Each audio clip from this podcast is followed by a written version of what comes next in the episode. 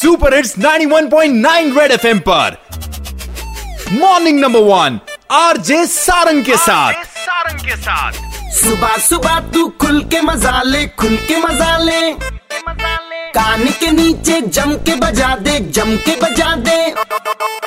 morning morning number one number one red FM morning number one पे morning morning number one number one red FM morning number one पे एक बार फिर हो जाए Indian air force day है आज और आज ही के दिन 1932 में इंडियन एयरफोर्स फॉर्म की गई थी इस समय मेरे साथ हैं group captain C J S Manhas welcome to studio sir thank you sir एक छोटा सा रैपिड फायर राउंड खेलूं मैं आपके साथ हाँ तो पहला सवाल ये है आपकी पहली पोस्टिंग कहाँ थी दिनजान आसाम में और अ, अगर मैं इंडियन एयरफोर्स के हाईएस्ट ऑल्टीट्यूड यूनिट की बात करूं तो वो कहाँ पर है वो दौलत बेग था जहाँ सबसे हमारा पहला C one three zero land किया सर आपका बेस्ट स्क्वाडन की बात करूं आप जितने स्क्वाडन में रहे हो आपका बेस्ट कौन सा था सबसे बेहतर पोस्टिंग मेरी दिनजान में रही जो मेरी पहली पोस्टिंग थी असम वाली बिल्कुल वंडरफुल और अगर पांच एयरक्राफ्ट की बात करूं इंडियन एयरफोर्स के तो Miraj MiG twenty one MiG twenty nine Su thirties and Rafale आ ही रहा है सर अगर मैं ओल्डेस्ट यूनिट की बात करूं आप बता भी रहे थे कि पहले तो वो कराची में था उसके बाद कहां पर था ओल्डेस्ट यूनिट हमारी बाद में कराची से वो दिल्ली में फॉर्म हुआ इंडियन एयरफोर्स को